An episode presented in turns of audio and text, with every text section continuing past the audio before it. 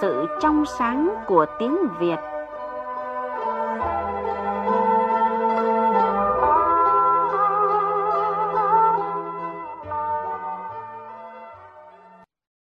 Thưa quý vị, thưa các bạn, cố Thủ tướng Phạm Văn Đồng lúc sinh thời đã từng dạy Chính cái giàu đẹp đã làm nên cái chất, giá trị, bản sắc, tinh hoa của tiếng Việt. Kết quả của cả một quá trình và biết bao công sức rồi mài. Vậy có thể hiểu thế nào về bản sắc tinh hoa, về sự giàu và đẹp của tiếng Việt trong câu nói của người? Chương trình hôm nay chúng ta cùng nghe các chuyên gia ngôn ngữ, giáo sư tiến sĩ Nguyễn Văn Khang và phó giáo sư tiến sĩ Phạm Văn Tình chia sẻ về vấn đề này.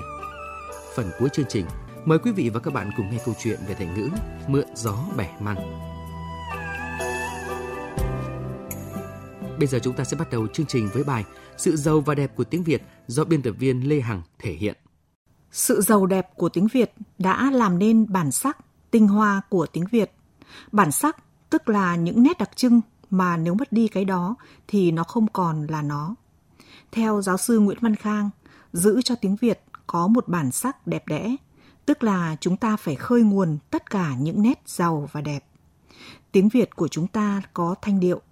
Thanh điệu nó như là nốt nhạc thì đó là bản sắc rất đẹp của tiếng Việt mà không phải ngôn ngữ nào cũng có. Giáo sư cho rằng, tiếng Việt chúng ta là tròn vành rõ chữ, hay tiếng Việt chúng ta trật tự từ là rất quan trọng. Nó đánh tôi và tôi đánh nó là khác nhau. Chúng ta có hàng loạt các cái từ mang tính ngữ pháp hay gọi là hư từ để nói sách của tôi với sách tôi. Đấy là những cái bản sắc của tiếng Việt.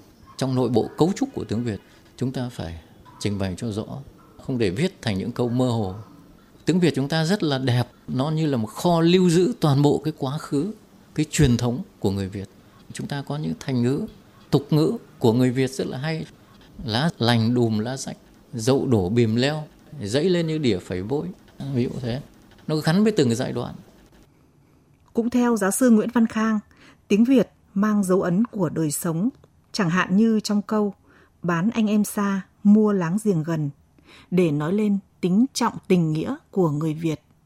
Ngôn ngữ tiếng Việt mang tâm hồn của người Việt và chúng ta phải phát huy nó.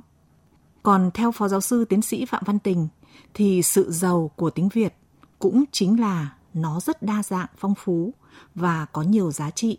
Ông cho biết tiếng Việt hiện nay có khoảng 17.000 âm tiết có nghĩa, tức là 17.000 thành tố có thể tạo được từ và từ 17.000 thành tố đó người ta xáo trộn và kết hợp với nhau nó sẽ tạo thành các cái từ mới và có thể nói có tới hàng triệu kết hợp. Riêng thuật ngữ tiếng Việt hiện nay trong tất cả các chuyên ngành chúng ta đã có hàng chục vạn. À, để nói rằng là tiếng Việt là một cái hệ thống ngôn ngữ rất đa dạng đa chiều và bản thân từ ngữ nó lại có những nội dung ngữ nghĩa có những cái biểu hiện sắc thái khác nhau vì thế nói tiếng Việt giàu là nói ở cái sự phong phú của nó sự phong phú về từ vựng, sự phong phú về ngữ pháp, sự phong phú về ngữ âm. Có một điều quan trọng là chúng ta thực sự rất yêu tiếng Việt và mong muốn tiếng Việt ngày càng đẹp đẽ và phát triển. Tiếng Việt đẹp ở chỗ là nó có một sắc thái riêng, độc đáo, thể hiện được trí tuệ dân gian và được thử thách qua hàng ngàn năm người Việt giao tiếp tiếng nói với nhau. Và có thể thấy tiếng Việt thể hiện mọi cung bậc suy nghĩ tình cảm của con người Việt Nam. Về điều này, Phó giáo sư tiến sĩ Phạm Văn Tình giải thích. Tiếng nói của người Việt mà là ngôn ngữ gọi là đơn âm. Vì thế cho nên nó có những cái biểu hiện đặc biệt riêng. Tiếng Việt chúng ta có 6 thanh điệu, một trong những ngôn ngữ nhiều thanh điệu nhất trên thế giới. Và người ta nói là tiếng Việt nói lên bổng xuống trầm ờ, như hát ấy. Và có thể nói là thể hiện được mọi cung bậc tình cảm.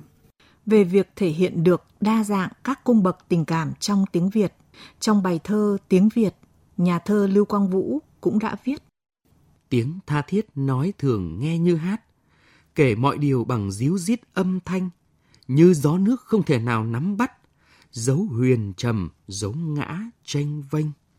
Như vậy, cái đa dạng của tiếng Việt cũng chính là nét đẹp, nó thể hiện tư duy dân gian, thể hiện văn hóa truyền thống lâu đời của người Việt được ẩn tàng trong các áng văn chương, trong dân gian, truyền từ đời này sang đời khác.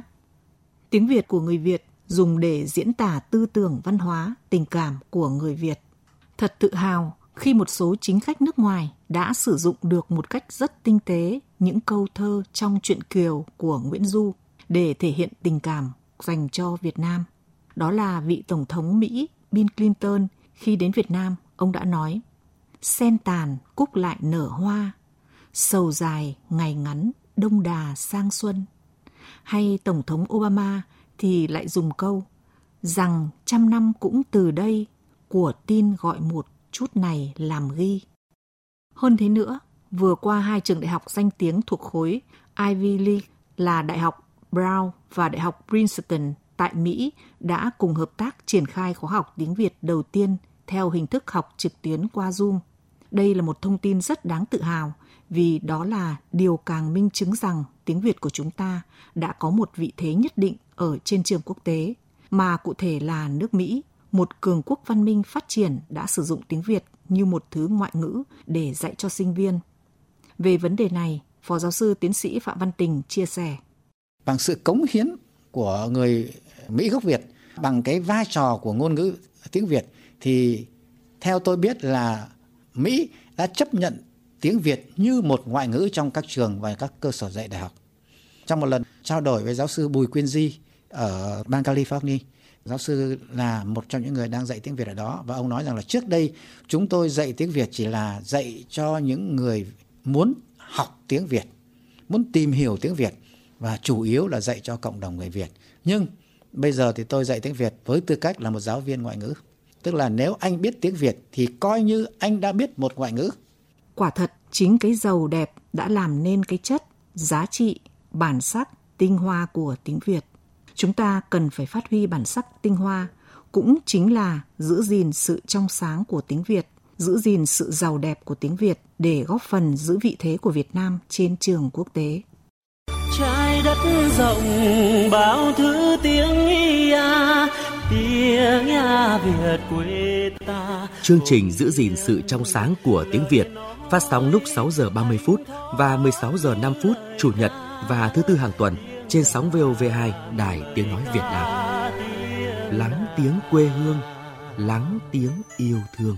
Mỗi sớm dậy, thân thiết nghe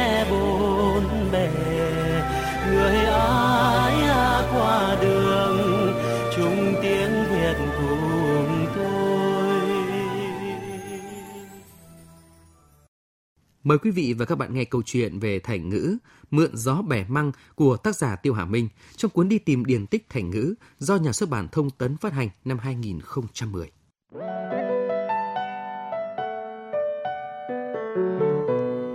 Ở một làng nọ, có anh chàng bắt được giỏ cá nhưng chẳng biết nấu với gì. Hôm ấy trời mưa to gió lớn. Nhìn sang nhà hàng xóm thấy bụi tre có mấy cây măng non đang bị gió quật nghiêng ngả. Bèn nảy ý định ăn trộm. Anh ta lần đến bụi tre bẻ quách mấy cây măng. Chủ nhà trông thấy anh cầm măng về, chặn lại hỏi. Sao anh lại bẻ măng của tôi? Anh này cãi. Anh nhìn thấy tôi bẻ măng của anh ư? Chủ nhà lại hỏi. Thế anh cầm cái gì đây? Anh chàng đáp. Cái măng. Chủ nhà lại hỏi. Thế chẳng phải anh bẻ thì sao nó lại ở tay anh? Anh này biện lý. Tôi không bẻ mà là do gió to quật đổ cây măng. Anh không thấy cây măng mềm yếu như vậy, gió to như thế thì sao đứng vững được? Lần sau che anh có măng, anh phải cắm cọc buộc vào cho có chỗ măng vịn. Mưa to gió lớn thế này, tránh sao được măng gãy. Chủ nhà nghe nói vậy, đành chịu thua, bèn để cho anh ta cầm măng về. Quý vị và các bạn thân mến, câu thành ngữ mượn gió bẻ măng có hàm ý chê bai những người lợi dụng cái đã có sẵn để làm việc theo ý mình mà không cần tốn nhiều công sức, tiền của, không phải chịu trách nhiệm. Thật quả đúng là mượn gió để bẻ măng chơi, ai mà hỏi tớ ấy trời gió rung. Chương trình giữ gìn sự trong sáng của tiếng Việt xin được dừng tại đây. Hẹn gặp lại quý vị và các bạn trên sóng VOV2 và trực tuyến trên vov2.vn. Thân ái, chào tạm biệt.